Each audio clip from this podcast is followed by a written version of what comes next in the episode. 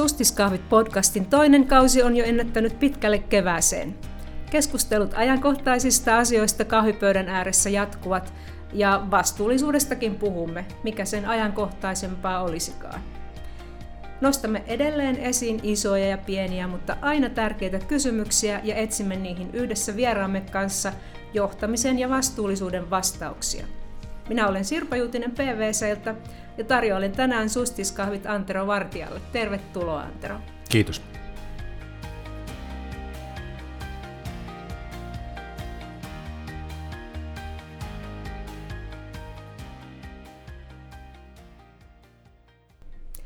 Tänään keskustelemme muiden muassa siitä, miten hiilidioksidipäästöjä voidaan kompensoida, eli ilmastonmuutoksen asioissa ollaan liikkeellä. Sustiskahveilla puhutaan aina myös johtamisesta ja vastuullisuudesta muutenkin kuin ilmastonmuutokseen liittyvänä, joten niistäkin aiheista kuulemme ajatuksia. Olemme lopultakin heräämässä ilmastonmuutokseen jopa siinä määrin, että puhutaan myös ilmastoahdistuksesta. Eduskuntavaalien alla lauantaiset Helsingin keskustan kadut täyttyvät yli kymmenestä tuhannesta mielenosoittajasta, jotka vaativat ilmastotekoja. Mitä voi yksi ihminen tehdä näin valtavan asian edessä? Ehkä mielessä käy ajatus vapamatkustajaksi ryhtymisestä, koska ei yhden pienen Suomen tai sen yksittäisen kansalaisen kannata niin kovasti huhkia, kun ei kuitenkaan voi paljon vaikuttaa näin isoihin asioihin. Antaa niiden tehdä, jotka ovat enemmän ilmakehää saastuttaneetkin, näinhän me ajattelemme. Tällaista puhetta kuulemme ja näitä kohta sivuamme, kun pureudumme aiheeseen. Antero, monet tuntevat sinut kansanedustajan työstä tai löylyn perustajana ja omistajana. Onko niin, että ne molemmat ovat nyt taakse jäänyttä elämää? Tavallaan joo. Samaan aikaan tämä on kaikki luonnollista jatkumoa. Et tämä projekti, joka tällä hetkellä on käsillä, niin ei olisi ollut koskaan mahdollinen, jos sen olisi aikoinaan löylyä perustanut ja luovuin osuudestani siinä just sen takia, että sai – paukut käynnistää uutta asiaa ja vastaavasti kansanedustajana ollessa on saanut paljon semmoista oppia ja uusia oivalluksia, jotka on sitten taas mahdollistanut uusiin projektiin tai tähän uuteen projektiin tarttumisen. Ja ehkä tässä kohtaa myös se klassinen kysymys, miltä tämä nyt tuntuu ihan henkilökohtaisen elämän tasolla. Työn täyteiseltä. Ja jos mä ajattelen tätä viimeistä vuotta säätiön parissa samaan aikaan kuin kansanedustajana, niin mä oon käyttänyt kaiken ajan oikeastaan ilmastonmuutoksen vastaiseen työhön. Ja se, että mä en ole enää eduskunnassa painamassa nappia ja en ole sillä areenalla työskentelemässä, niin mä koen samaan aikaan, että tämä ei hirveästi ole muuttunut, että samaa yhteiskunnallista vaikuttamista tässä tehdään, kun yritetään ilmastonmuutosta torjua niin se on kyllä todella, todella iso kysymys ja haaste, johon me tarvitaan paljon tekoja monella tasolla sekä niin kuin yksittäisillä ihmisillä että sitten koko yhteiskunnan tasolla, eli silloin puhutaan tietysti myös poliittisesta päätöksenteosta. No, kuvasit noita aikoja aikaisemmin, että, että varsinkin viimeinen vuosi oli kovasti työn täyteinen voin kuvitella, että se on, tai ajattelisin näin, että pieni helpotuksen huokaus siitä, että nyt voi keskittyä sitten johonkin, mutta ensiksi kysytään näin päin, että jäitkö kuitenkin kaipaamaan jotakin noilta vuosilta? En, ja yleisesti ottaenkin, jos mä huomaan joskus kaipaavani jotain menneisyydestä, niin se ei ole kovin kehittävää. Että kyllä, kun, jos mä mietin menneitä sen sijaan, että mä oon tässä hetkessä, mä oon vähän väärässä paikassa ajatusten suhteen, en ole jäänyt kaipaamaan, mä oon hirveän kiitollinen kaikesta, mitä on ollut ja monesti ihmistä ajattelee, että mä olisin pettynyt politiikkaan, kun en eduskunnassa jatka, mutta en ole, en ole pettynyt, en ollenkaan. Se on sanottava, että mulle ei välttämättä oppositiokansanedustajan rooli ollut hirveän luonteomainen, että mä olisin ennemmin ollut viemässä uusia asioita eteenpäin kuin kommentoimassa muiden tekemistä.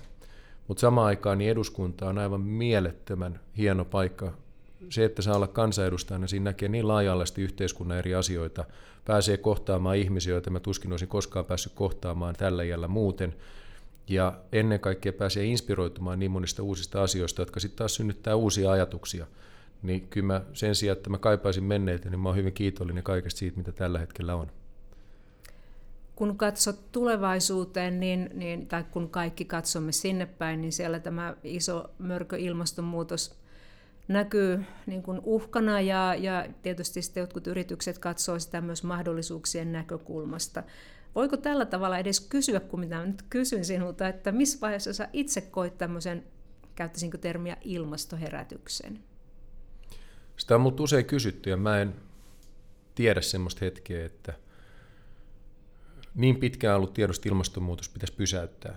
Ja sitten tässä matkan varrella niistä on ottanut enemmän osaksi omaa elämää, että tekee asian eteen jotain. Ja sitten kansanedustajana ollessa, mahdollisesti puhutaan tästä enemmän tänään, niin syntyy ajatus, jota on lähdetty viemään eteenpäin. Ja se herätys on oikeastaan tapahtunut pari-kolme vuotta sitten ja kunnolla vuosi sitten, kun perustin säätiön ja oli vaan semmoinen tunne, että nyt pitää lähteä tekemään, että tämä tuntuu niin oikealta. Kovin tarkkaan edes miettimättä, että mitä seuraavaksi, oli vaan hirveän vahva fiilis siitä, että, tämä on yksi keino lähteä vaikuttamaan. Ja sitten kun säätiön parissa on tehty töitä melkein puoli vuotta, niin sitten siinä vaiheessa mä ymmärsin, että mä en pysty enää asettua ehdolle eduskuntavaaleissa, että mä en yksinkertaisesti pysty sitoutumaan enää kansanedustajan työhön, jos mä haluan tehdä tämän säätiön parissa työni hyvin ja samaan aikaan säätiön vaikutus, jos tämä projekti onnistuu, niin sen vaikutus tulee olemaan niin iso, että sitä ei saa jättää tekemättä. Onko tämä tyypillistä sun persoonalle, että, että sä niin tartut epäkohtiin ja pyrit tekemään niille jotakin? Voida, voidaanko me nähdä tämä, tai itse asiassa taisit jo sanoakin, että tämä on tietyllä tavalla jatkumoa kansanedustajan työlle. Kansanedustajana pystyy vaikuttamaan tietyllä tavalla asioihin oppositiossa tietyllä tavalla, ja sitten, sitten nyt kun mennään tuohon asiaan, josta kohta puhutaan lisää, tässä pidetään vielä jännitystä yllä, niin sielläkin sä oot nimenomaan vaikuttamassa. Onko tämä tyypillistä sinulle, sinun persoonalle? Mä innostun hirveästi siitä, kun pääsee tekemään merkityksellisiä asioita. Et vaikka töitä on liikaa, mä teen niitä kohtuuttoman paljon ja en oikein ajatuksissa osaisi paeta töitä missään vaiheessa, että koko ajan niin paljon asioita, joita pitäisi tehdä, että viikonloput vaikka yrittää olla vapaana, niin silti siinä koko ajan jyskyttää, että tämä pitää hoitaa, mutta samaan aikaan niin en mä ole koskaan ollut yhtä iloinen olemassaolosta, että, että voi, voi olla ja tehdä, koska silloin kun kokee, että asioilla on merkitystä, niin se on ihan mielettömän iso palkinto. Ja ylipäätään mä uskon, että ihmisyyden tärkeimpiä asioita ja se, mistä meidän hyvinvointi kumpuaa, on se, että pääsee tekemään itselle ja muille merkityksellisiä asioita ja sitä kautta parantamaan asioita. Ja nyt tässä tapauksessa tämän säätiön tiimoilta, niin mä uskon, että se on myös niin konkreettista ja näkyvää se työ, mitä tapahtuu, kunhan tämä saadaan kunnolla liikkeelle ja toivottavasti onnistutaan, niin kyllä se motivoi painamaan. Se on monen suusta kuultu, että, että työhön kaivataan merkityksellisyyttä ja ne monet yritykset, jotka ovat aina vuosittain saaneet palkintoja siitä, että ne on hyviä työnantajia, niin, niin sen, ne ovat varmaan jotenkin onnistuneet siinä, että, että kyse ei ole pelkästään tavallisesta työnteosta, vaan siitä, että työllä on isompi merkitys ja, ja silloin sanotaan, että jaksaakin paremmin tehdä työtä, että päätyy helposti tällaisen flow-tilaan, jossa, jossa tuota, ei mitkään ikävät asiat enää tunnu ikäviltä, vaan työtä jaksaa tehdä. Siinä voi myös olla se vaara, että, että kun kokee koko ajan tekevänsä merkityksellisiä asioita, niin voi ajaa itseensä aika piippuun. Jotenkin, jotenkin voisin niin kuin kuvitella, että se on voinut tulla näinä kiireisinä vuosina sullakin joskus eteen, että, että on niin kuin har, tavallaan ah, en, ahnehtinut on väärä sana, mutta että on haukannut niin paljon niitä töitä, että, että niitä ei vaan pysty tekemään. Meneekö se näin? No, työhän ei yleisesti ottaen tekemällä lopu. Et mitä syvemmälle menee, sitä enemmän ymmärtää, että on asioita, joita pitäisi tehdä. Uh, Mutta samaan aikaan mulle on henkilökohtaisesti hirveän tärkeää nähdä asiat projekteina niin, että on olemassa joku maali ja määränpää. Niin silloin on helpompi säilyttää se fokus, joka auttaa tekemään työnsä paremmin ja myös se, että, että kun tämä on kuitenkin jatkuvaa hakemista, että millä tavalla asioita on järkevää tehdä ja on ehkä jonkinnäköinen ajatus siitä, että mikä tässä olisi järkevää, niin hirveän oleellista mulle on se, että mä tunnistan sen, että mitä, mitä kohti pitää kulkea, niin silloin jaksaa myös jatkuvasti hakea sitä uutta tehokkaampaa keinoa toimia.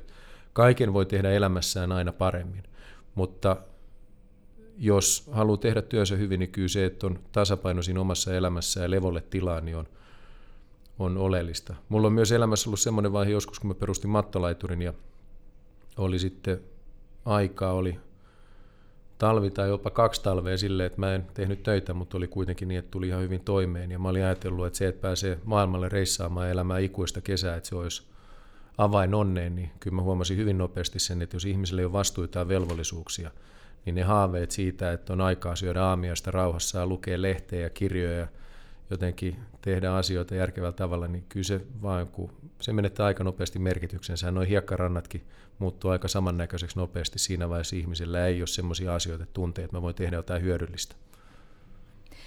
Tämä varmaan on näkynyt myös monen, voisiko sanoa niin kuin maailmallakin miljonääriksi, miljardööriksi päätyneen ihmisen elämässä, että, että sitten on kuitenkin haluttu tehdä jopa vapaaehtoistyötä tai perustaa juuri säätiöitä tai jotain sellaista, että kokee, kokee merkityksellisyyttä omassa elämässään ja läheistensä elämässä. Ja, ja on tainnut joku näistä maailman superrikkaista todetakin, että ei jätä lapsilleen yhtään miljoonaa juuri sen takia, että nämä voi löytää itse sitten merkityksen elämälle ja, ja tarkoituksen omille toimillensa. Ilmastonmuutoksesta puhuttaessa niin, niin moni varmaan miettii sitä, jotka on asian kanssa pitempään ollut tekemisissä, että mikä siinä on, että se pelkkä tieto siitä, että asiat on menossa tuohon suuntaan, niin ei sitten riitä tekemään mitään asiaa hyväksi. Ja jotenkin ajattelen itsekin, tuossa kun kerroit noista, noista tuota, maailman ja kiireettömistä aamiaisista, niin livahtipa oma ajatus kesään ja Saimaan saaren mökkiin. Ja miten itse siellä jonakin muutama kesä sitten niin kun vaikka olen tiennyt näistä asioista todella pitkään, koska tämä on minun ammatti myöskin, niin miten aivan eri tasolle iski, iski tota, niin kuin tämä ympäristön merkitys, kun jonakin aamuna, kun on tapana aina mennä sinne laiturille vähän katsoa, että no minkälainen sää tänään on, ja kirkas vesi normaalisti Saimaassa näkee niin kuin todella syvälle kivet, kivet pohjasta, niin siinä olikin semmoinen öljyinen tuhkakerros, veden pinnalla, joka niin kuin ihan minne vaan kattoni oli siellä. Ja tuli kauhea tunne säväys, että ei kai tämä nyt, ei, että tämänkin voi menettää. Ja, ja tota, no siitä sitten soittelemaan, selvittelemään ja kävi ilmi, että se oli joku tuhkapäästö jossakin ja se hävisi muutamassa päivässä. Mutta se tunne siitä, että tämän kaiken voi menettää, niin todella sai niin kuin ihan erilaiset mittasuhteet sitten omassakin mielessä ja toi ehkä just sieltä semmoista lisäboostia siihen kaikkeen tekemiseen, mitä nyt tässä on tehnyt näiden asioiden hyväksi niin kuin omassa asiakastyössä. Ja näin ollen tällä pitkällä johdannolla niin johdattelen tähän puoleen asiasta, että pitääkö meillä todella olla semmoinen tunne tästä, tästä tämän, tämän voisiko sanoa niin kuin maailman ää, monimuotoisuuden, tämän maapallon ainutlaatuisuuden niin kuin menettämisestä ennen kuin tämä todella iskee syvälle meihin, että, että meidän täytyy jotain tehdä. Vaatiiko se henkilökohtaisen tunneelämyksen vai pystyisikö pelkällä tiedolla niin kuin toimimaan samalla tavalla kuin nyt, nyt nähdään esimerkiksi että nämä mielenosoittajat tai, tai henkilöt, jotka on, niin kuin halusi tuoda eduskuntavaaliehdokkaiden tietoon sen eh, kesäisenä, eh, tai anteeksi, keväisenä Helsingin lauantaina, että, että meitä on kym, yli 10 000 tässä marssimassa ja me haluamme ilmastotekoja teiltä. Tunneko se vaan ratkaisee kaiken? No kyllähän tunteet meitä ohjaa niin paljon, että sen tunteen pitää olla mukana. Me tarvitaan tietyssä määrin ymmärrystä siitä, että kuin vakavasta ongelmasta on kyse, että me osataan tarttua toimeen ja korjata niitä asioita, jotka johtaa siihen, että ilmastonmuutos ylipäätään etenee. Mun oma arvio tästä on se, että ilmastonmuutos tapahtuu sen takia, että meillä on järjestelmässä fundamentaalinen valuvika, joka on se, että me ei olla vastuussa aiheuttamastamme vahingosta. Jokainen meistä saa lisätä hiilidioksidin määrää ilmakehässä. Me tiedetään, että se aiheuttaa vahinkoa, mutta me ei olla missään vastuussa siitä aiheutetusta vahingosta. Silloin on hirveän helppo jatkaa kestämätöntä kulutusta. Ja sitten taas me puhutaan ilmastonmuutoksen pysäyttämisestä ja me puhutaan valtioiden tasolla, niin jos valtiot itse ei ole kuitenkaan synnyttänyt niitä päästöjä, vaan ne on aina kuitenkin ihmisten aiheuttamia, niin sitten on helppo ruveta puhua siitä, että ei me tehdä tätä kun oikeaan ei tee, tai ihan sama mitä me Suomessa tehdään, kun Kiinassa ottaa kuitenkin. Kun loppupeleissä se on aina ihmisen aiheuttamaa. Jos meillä olisi järjestelmä, joka auttaisi meitä tunnistamaan aina sen vahingon, jonka itse on tehnyt, niin se on ihmiselle täysin luonteenomaista, että me kyllä kannetaan vastuu. Me halutaan tehdä. Me saadaan siitä myös sitä merkityksellisyyden tunnetta, joka auttaa meitä voimaa paremmin. Mutta jos sitä vastuuta ei tunnista, tai vaikka sen tunnistaisi, mutta ei ole keinoja kantaa vastuuta, niin silloin helposti käy silleen, että koko maailma ajattelee, että ilmastonmuutos pitäisi pysäyttää, mutta me ei edes tiedetä, kuka sen tekisi. Ei taida olla sitä yhtä nappia, mitä painamalla syntyisi päätös tai että tämä alkaisi tapahtua. Ää, vielä sellaisen kysyn, tässä pidetään kohta nimittäin ihan pieni paussi tässä välillä, mutta kysyisin sulta, että jos ja kun pitää jostakin ehkä luopua omassa elämässä ää, hiilidioksidipäästöjen hillitsemiseksi, mikä sulle olisi kaikkein vaikeinta? Hauska kysymys. Eipä mulle ole tuommoista esitetty. Mä oon vähän sitä mieltä, että se kun ajatus siitä, että jostain nyt pitää erityisesti luopua, niin ei ole se keino, jolla me tätä ongelmaa ratkaistaan, vaan meidän pitää ennemminkin luoda niitä kannustimia, että me siirrytään vaan käyttäytymään vastuullisemmin ja kestävästi. Ja tota, mä esimerkiksi syön lihaa, mutta se on vähentynyt mulla merkittävästi ja vähenee koko ajan lisää. Ja se, että jos mä ajattelisin, että mun pitäisi nyt luopua kerralla lihansyönnistä, niin voi olla, että tuntuisi vähän siltä, että edelleen, että, että se olisi luopumista, mutta kun se tapahtuu luontevasti se, että on parempaa kasvisruokaa tarjolla, useammin tarjolla, sitten pikkuhiljaa vaan tottuu siihen, että, että lihaa eihän sitä tarvi aterialla samalla tavalla, niin se tapahtuu itsestään. Niin kerralla luopuminen esimerkiksi, mä tiedän, että lentäminen synnyttää päästöjä, mutta samaan aikaan matkustaminen tekee kuitenkin ihmisille myös hyvää. Ja kysymys on siitä, että meidän pitää kokonaisuutena saada tämä hallintaa, ja se ei ole silloin niin, että yhdestä asiasta pitää luopua, vaan meidän pitää tehdä vaan kaikki huomattavasti nykyistä kestävämmin. Ja se on täysin tehtävissä oleva asia. Ja varsinkin, jos siihen kytkettäisiin se, että jos ihminen tekee jotain, joka aiheuttaa vahinkoa, ja hän olisi aina vastuussa siitä aiheuttamastaan vahingosta, niin kyllä tämä muuttuisi paljon nopeammin. Ehkä nyt, kun, sanoisin, ehkä jopa raakana esimerkkinä ajatus siitä, että jos meidän pitäisi aina tappaa se eläin ennen kuin me syödään se liha, niin mä luulen, että lihansyönti loppuisi aika paljon nopeammin kuin nykyisin.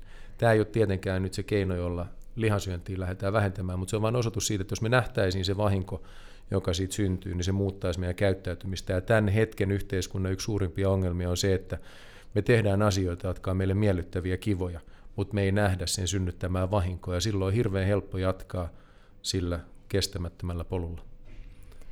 Tässä oli tärkeitä ajatuksia, ja sen verran brutaali esimerkki toi, toi, että pitäisikö tappaa itse se eläin, jonka lihaa syö, että mä tarvitsen ainakin pienen paussin.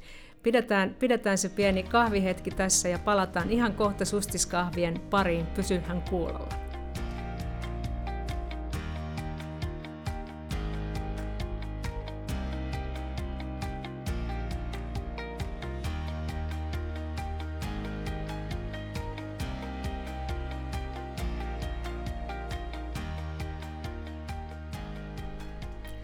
Tervetuloa takaisin Sustiskahvien pariin. Tällä kertaa meillä on mukana Antero Vartija ja minä olen edelleen Sirpa Juutinen PVCltä. Ilmastonmuutos on iso systeeminen ongelma ja tietysti on välttämätöntä, että tilannetta tarkastellaan kokonaisvaltaisesti. Näinhän tuossa juuri puhuttiin ennen paussia. Jollemme saa aikaiseksi samaan suuntaan ohjaavia muutoksia, jotka toimivat sekä ympäristön, teknologian, talouden ja geofysiikankin näkökulmasta, ja ovat toimivia, toimivia myös sosiaalisissa ja kulttuurisissa konteksteissa ja lopulta myös poliittisesti, eli instituutioiden näkökulmasta peli voisi olla menetetty. Mukaan tähän kaikkeen tarvitaan niin yritykset kuin yksittäiset kansalaisetkin. Ja nyt mennään sitten Antero sanoista tekoihin. Et kuitenkaan jäänyt tuossa niin kuin aikaisemminkin jo todettiin, peukaloita pyörittämään ja, ja toteamaan, että ei näille ilmastonmuutosasioille voi mitään tehdä, vaan päätit tehdä jotain. Mitä se jotain on? Täällä on jo vilahdellut sana säätiö. Kerrotko siitä lisää? Perustin keväällä 2018 säätiön, jonka parissa aloitettiin työt elokuun alussa. Ja, ja tota, ajatuksena on se, että loppupeleissä ihminen on aina se, joka synnyttää sen vahingon. Me helposti syytetään valtioita, mutta valtiot on kuitenkin ihmisten yhteenliittymiä. Me syytetään yrityksiä, mutta yrityksetkin on olemassa ainoastaan sen takia, että tehdään jotain ja ketjun loppupäässä on aina kuluttaja eli ihminen. Ja ilmastonmuutoksen torjunnassa niin tuntui siltä, että, että ihmiset vaatii, että tämä pitää torjua, mutta meillä ei ole sitten taas, että me työnnetään se vastuu aina jonnekin muualle. Et politiikassa varsinkin, kun mä huomasin, että kaikki poliitikot sanoivat, että ilmastonmuutos on pakko torjua. Mutta heti kun ruvetaan puhumaan niistä työkaluista, niin se vastuu on aina taas jollain muualla. Jos koko maailma etsii sitä kuuluisaa jotain muuta, niin emme tulla tässä onnistumaan. Ja tämän säätiön idea on hyvin yksinkertainen. Ilmastonmuutos taloustieteen termeen etenee sen takia, että me ei olla hinnoiteltu ulkoisvaikutuksia. Voidaan tehdä asioita, joista syntyy vahinkoa, mutta siitä vahingosta kärsii joku muu. Ja tässä tapauksessa ilmastonmuutos, meillä on paljon muitakin ekologiseen kestävyyteen liittyviä asioita, mutta ilmastonmuutoksen kannalta niin kyse on siitä, ilmasto ei muutu sen takia, että me synnytetään päästöjä, joskin tässä on korostettava, että päästöjen vähentäminen, radikaali vähentäminen on yksilitteisesti tärkein asia, mitä pitää tehdä. Mutta se, että ilmasto ei muutu sen takia, että me synnytetään päästöjä, vaan siis muuttuu sen takia, että ilmakehässä on liikaa hiilidioksidia. Ja se on se, mitä meidän pitää katsoa. Että jos me tarkastellaan päästöjä, niin mun mielestä hyvänä esimerkkinä lentäminen, että jos mulla on vapaus lentää New Yorkiin ja siitä syntyy päästöjä, ja sitten me ajatellaan, että ei sinne pääse muuta kuin lentokoneelle, jos syntyy päästöjä, sitten me lopetetaan ajattelu. Mutta eihän se, että jos me lennän New Yorkiin, jos mulla on vapaus lentää New Yorkiin, niin kyllä mun pitää olla myös vastuu siitä aiheuttamastani vahingosta. Ja jos mä oon lisännyt hiilidioksidin määrää ilmakehässä, sitten mun pitää maksaa jollekin, että se hiilidioksidi otetaan pois sieltä. Ja se on täysin tehtävissä oleva asia. Että hiilidioksidiahan osataan sitoa, sitä sitoutuu luonnostaan, mutta sitä sit voitaisiin sitoa vielä paljon enemmän tehokkaimpana keinona fotosynteesi yhteyttäminen. Ja meidän säätiön ajatus on se, että me ollaan luotu tämmöinen palikka, jonka voi kytkeä mihin tahansa tuotteeseen kuluttajarajapinnassa. Että jos mä teen jotain, joka synnyttää päästöjä, esimerkiksi meidän tankkaamaan autoa, niin toivottavasti on tulevaisuus niin, että mä voin tankata sitä 95E, tästä mä voin tankata 95E compensatea. Ja maksaa noin 6 senttiä enemmän per litra. Ja siitä raha menee sitten sieltä polttoainejakelijalta suoraan säätiön läpi hiilensidontaprojekteihin. Toisin ollaan luomassa järjestelmää, jonka voi kytkeä mihin tahansa, ja järjestelmä, joka on skaalattavissa globaalisti niin, että luodaan sitä järjestelmää, joka olisi pitänyt politiikassa alun alkaen synnyttää, mutta nyt kun on nähnyt, että politiikan tie ei ole se kaikista nopein ja joka kun hyväksyisi epävarmuutta, joka tämmöisen alkuvaiheen synnyttämiseen liittyy, niin tehdään tätä nyt vapaaehtoisesti. Ja oliko se niin, että Compensate, joka sana tuossa vilahti, niin on, on säätiön nimi myös? Säätiön virallinen suomenkielinen nimi on Kompensaatio, Kompens- englanninkielinen nimi on Compensate Foundation ja sitten meillä on trademark-sana Compensate. Okei. Okay. Tota, äh, miten pitkällä tämän säätiön toiminta nyt on? Mitä on käytännössä jo tehty? Toimitaan, tota, me ollaan nyt siis lähdetty tähän sillä ajatuksella, että sen sijaan, että panostetaan ensin sen tarjonnan luomiseen, niin että yritykset tarjoaisivat tätä kompensointimahdollisuutta, niin me on haluttu osoittaa maailmalle, että tämmöiselle ratkaisulle on valtava kysyntä. Että ihmisillä on todellakin halua tehdä hyvää ja ratkaista tämä ongelma, mutta on puuttunut ne työkalut. Ja sen takia me ollaan tuotu ensin tämä nyt esille ja kerrottu julkisuuteen, että mikä tämä idea on. Samalla on puhuttu useamman ison yrityksen kanssa, jotka on ottanut todella ilahduttavan rohkeasti tämän ajatuksen vastaan ja pohditaan niitä erilaisia ratkaisuja, miten tämä voi kytkeä sinne osaksi sitä kulutusta, mutta hyvinä esimerkkeinä on esimerkiksi just tämä bensan osto tai vaikka autovakuutus, vakuutusyhtiö tietää, minkä kokoinen moottoriauto on ja paljon sillä tulee kilometriä ajettua vuodessa, niin me tiedetään suoraan siitä syntyneet päästöt. Niin vakuutusyhtiö voi tarjota kampeeseet autovakuutusta ja sen avulla tämä auton käyttäjä voi suoraan poistaa sen vahingon, joka syntyy sillä, että hän sillä vuosittain ajaa. Jos me halutaan isompaa mittakaavaa, niin toiveessa on, että me saataisiin pankit ja isot luottokorttiyhtiöt innostumaan tästä. Että siellä tiedetään jo tänä päivänä riittävän hyvin, että kuinka paljon päästöjä syntyy per käytetty euro keskimäärin, riippuen siitä, että mihin osoitteeseen raha menee. Ja esimerkiksi tämmöisellä luottokortilla me voitaisiin saada vastuullinen toiminta osaksi kulutusta ihan toisella tavalla. Sitten monilla herää tässä vaiheessa kysymys, että tarkoittaako tämä nyt sitä, että jos mä maksan enemmän, niin mä voin jatkaa kuluttamista ja esimerkiksi lentää niin paljon kuin mä haluan, niin, niin ei. Päästöjen vähentäminen on edelleen se ensisijainen asia, mitä pitää tehdä, mutta että jos lennän, niin eikö se ole luontevaa, että kannan vastuuni. Ja sitten vielä se, että jos ajatellaan, että mä kompensoisin esimerkiksi aina mun Kanarian matkat, ja ihmiset kompensoisivat Kanarian matkat, niin Kanarian matkoista tulee kalliimpia kuin ennen. Ja markkinataloudessa, jos jonkun hinta nousee, niin sen kulutus laskee, ja sitä kautta myös meidän päästöt vähenee. Miten sitten äh, näiden päästöjen kompensointimenetelmät, mihin te näitä, näitä esimerkiksi yrityksiltä kanavoituvia äh, rahoja sitten käytätte, sehän on toinen tämmöinen, voisiko sanoa, kritiikin paikka, että onko ne oikeasti sitten sellaisia asioita, että ne vähentää hiilidioksidia ilmakehästä. Aikaisemmin mainitsit fotosynteesin, yhteyttämisen, eli kasvien, puiden, kaiken tämmöisen niin biomassan tuottaman hiilidioksidin vähenemään. Onko se se, mihin te ohjaatte sitten varoja vai onko muitakin käytössä, muitakin keinoja?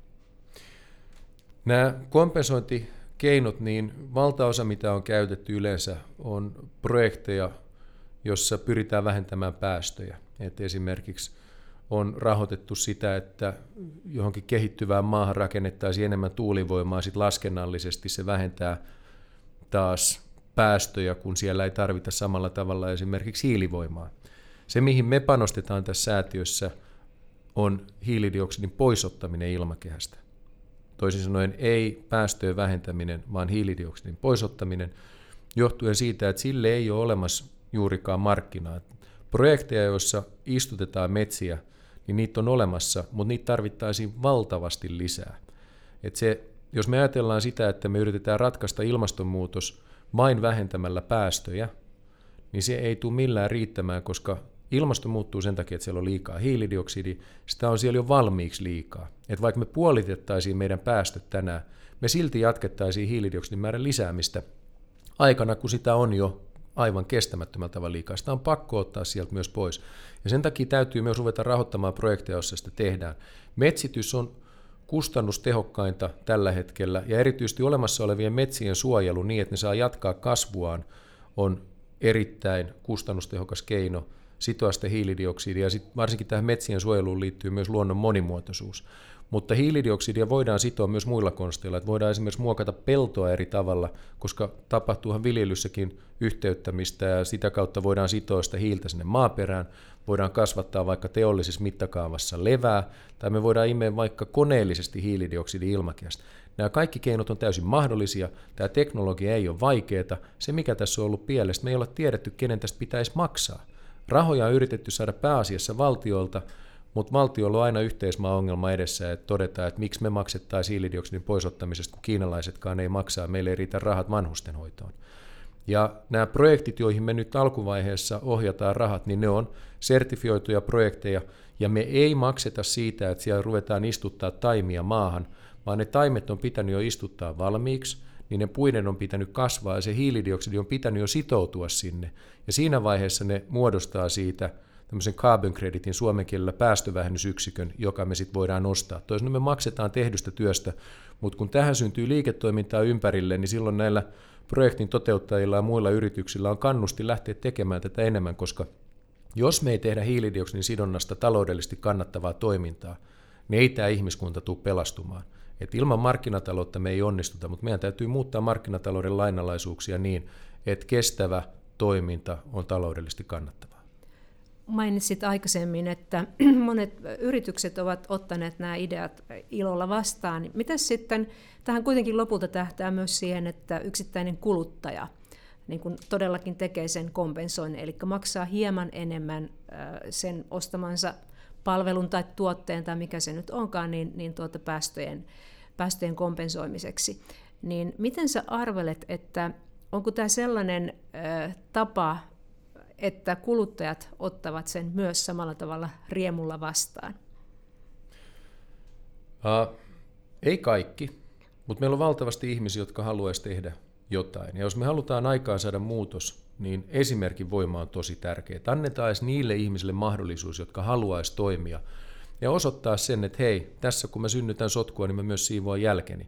Et samaan tapaan, että jos mä kotona kaadan maidon pöydälle, niin mä ymmärrän, että mä siivoon sen itse, enkä mä tuijottaa sitä maitotahraa ja miettiä, että miksei poliitikot tee asialle mitään.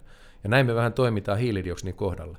Ja kun ihmiset havahtuu tähän, että hei, minä synnytän sotkua, mä voisin myös siivota, niin kyllä se on meille aika luonteenomasta, mutta meidän täytyy vaan saada siihen ne keinot, ja mä uskon, että tämä lähtee skaalautumaan sitä kautta. Mutta sitten on myös keinoja kannustaa ihmisiä tekemään sitä. Ja Se, mitä mä toivoisin, että tulevaisuudessa voisi tehdä, että kun ihminen ostaa vaikka lentolipun, ostaa Compensate lentolipun, että hän pääsisi nousemaan koneeseen ensimmäisten joukossa. Siinä ei se, jos ajatellaan, että kutsuttaisiin vaikka bisnesmatkustajan jälkeen Compensate matkustajat, niin ei se, että pääsee nopeammin istumaan, vaan se, että voi näyttää ihmisille siinä ympärillä, että mä oon siivonut jälkeni, mä kannan vastuuni.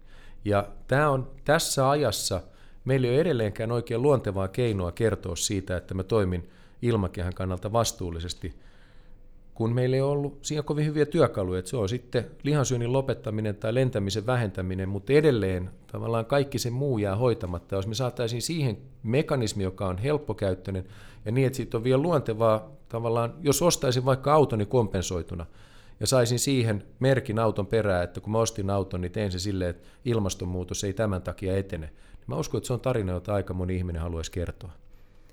Tässä on siis vähän tällainen ahdistuksesta ylpeyteen tie, koska nythän me, niin kuin osa ihmisistä sanoo kokevansa ilmastoahdistusta, jolloin sitten tietysti helposti torjutaan asiat ja, ja, ja niin kuin minua ainakin nämä Greta Thunbergin vakavat silmät tuntuu seuraavan vähän kaikkialle, kun, kun on niin jotenkin huolestuttavaa, että melkein lasten, mutta ainakin nuorten sukupolven täytyy niin vahvasti meille vähän vanhemmille näyttää, että nyt täytyy todellakin tehdä jotain. Mutta ehkä se sitten on tämä minun sukupolvi, joka tarvitsee sen, että voi myös tuntea ylpeyttä siitä, että no, en mä nyt ihan täysin tätä, tätä hommaa niin kuin, äh, antanut mennä sen ihan, ihan tuota pepulleen, vaan että saatiin jotakin aikaiseksi tehtyä. Eli ahdistuksesta ylpeyteen se kyllä kuulostaa, kuulostaa tuota hyvältä tieltä. Sitten vielä pari kysymystä.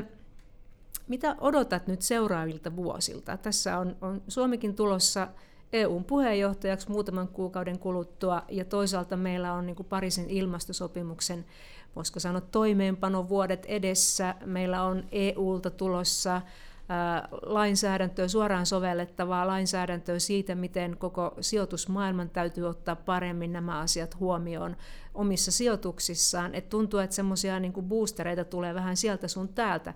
Johtaako tämä nyt nopeaan tilanteen paranemiseen tulevina vuosina? Miten sä näet asian?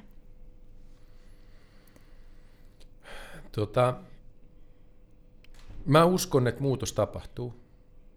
Mutta mä en usko, että se lähtee liikkeelle politiikasta. Mulle henkilökohtaisesti voimaannuttavinta, mitä mä oon nähnyt, on tämä nuorten ilmastomarssi. Kukaan ei voi syyttää heitä siitä, että ilmastonmuutos etenee, ja he on ne, jotka kärsii tästä kaikista eniten. Ja heillä on kaikki oikeus vaatia, että me korjataan tämä. Ja mun sukupolven on jo paljon vaikeampi muuttaa käyttäytymistään oma-aloitteisesti, mutta kun ne nuoret tuo sitä esiin, että hei, ymmärrättekö te, mitä te olette tekemässä, niin se vaikuttaa muhun jo voimakkaammin. Se, että me usein syytetään poliitikkoja siitä, että miksei poliitikot tee, niin on mun mielestä tärkeää ymmärtää, että esimerkiksi eduskunta, niin sehän on vain konsentraatio suomalaisten ajattelusta. Ja jos me halutaan, että poliitikkojen ajattelutapa muuttuu, niin sitä ennen täytyy muuttua ihmisten ajattelutavan, ihmisten, jotka äänestää poliitikot sinne. Ja siinä mielessä mä näen, että tämä nuorten ilmastomarssi on se, joka sen kriittisen työn tekee, että me ei rupea ihmisten ajattelutapa muuttumaan paljon nopeammin kuin ajatellaan. Ja silloin myös niistä rohkeimmista ja radikaalimmista poliittista päätöksistä tulee myös hyväksyttävämpiä. Silloin ei tule keltaliiveä samalla tavalla kadulle, jos ihmiset kokee, että nyt politiikassa tehdään kuitenkin oikeita asioita. Ja sen takia, että vaikka olisi poliitikko kuin oikeassa sen suhteen, että mitä pitäisi tehdä ilmastonmuutoksen pysäyttämiseksi, mutta jos hän ei pysty tekemään sitä ilman, että ihmiset sen myös hyväksyy, niin siellä on äkki heiluriliike vastassa ja sen jälkeen seuraavissa vaaleissa viimeistään niin saadaan taas lisää Donald Trumpia valtaan. Ja mä oon optimistinen sen suhteen, että nuorten ilmastomarssi on mennyt yli sen kriittisen pisteen, että se ei enää pysähdy. Ja se tulee muuttaa tätä maailmaa ja se on globaali. Mutta nyt on oikeastaan kysymys siitä, että mihin suuntaan tämä muutosvoima purkautuu, että meneekö se siihen, että tehdään hyviä asioita vai meneekö se siihen, että ruvetaan rettelöimään. Ja jos me halutaan ilmastonmuutos torjua, niin se ei onnistu sille, että me moralisoidaan ja syytetään, syytetään vahingonaiheuttajia, vaan me tarvitaan visio siitä paremmasta maailmasta. Me tarvitaan se toivo ja se niin vahvasti, että me tartutaan toimeen. Ja sen takia tässä on hirveän kriittinen kysymys se, että saadaanko työkaluja. Tämän säätiön ajatuksista, joilla voisi olla esimerkiksi merkitystä, on se, että jos esimerkiksi EU-ssa velvoitettaisiin esimerkiksi polttoainejakelijat tarjoamaan kompensoimismahdollisuus – Sen ei pitäisi olla poliittisesti vaikea päätös. Se ei maksa veronmaksajille mitään. Se ei ole iso investointi polttoainejakelijoille, että sinne tulisi muutamat uudet hinnat.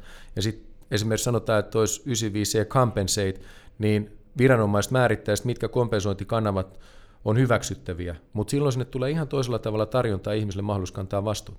Ei tule keltaliivejä kadulle, kun ketään ei pakoteta vielä maksamaan, mutta ihmisten ajattelutapa muuttuu, ja se ajattelutavan muutos johtaa lopulta myös siihen lainsäädännön oikeasuuntaiseen muutokseen. Näihin optimistisiin, toiveikkaisiin ja visionäärisiin ajatuksiin lopetamme tällä kertaa sustiskahvihetket. Ja sustiskahvithan juotiin, juotiin Antero Vartian kanssa. Puhuimme ilmastonmuutoksesta tietenkin, kun ei oikeastaan sitä voi enää sivuttaa missään podcast-jaksossakaan, mutta ilmastonmuutoksen hillitsemisestä, päästöjen kompensoinnista sekä vähän myös henkilökohtaisen elämän muutoksista. Minä olen Sirpa Jutinen PVCltä ja palaan taas pian uudella podcast-jaksolla. Nyt on aika sanoa kiitos keskustelusta ja ajatuksistasi Antero ja kaikkea hyvää ilmastonmuutoksen hillitsemiseen tähtäävään työhön. Kiitos sitä samaa.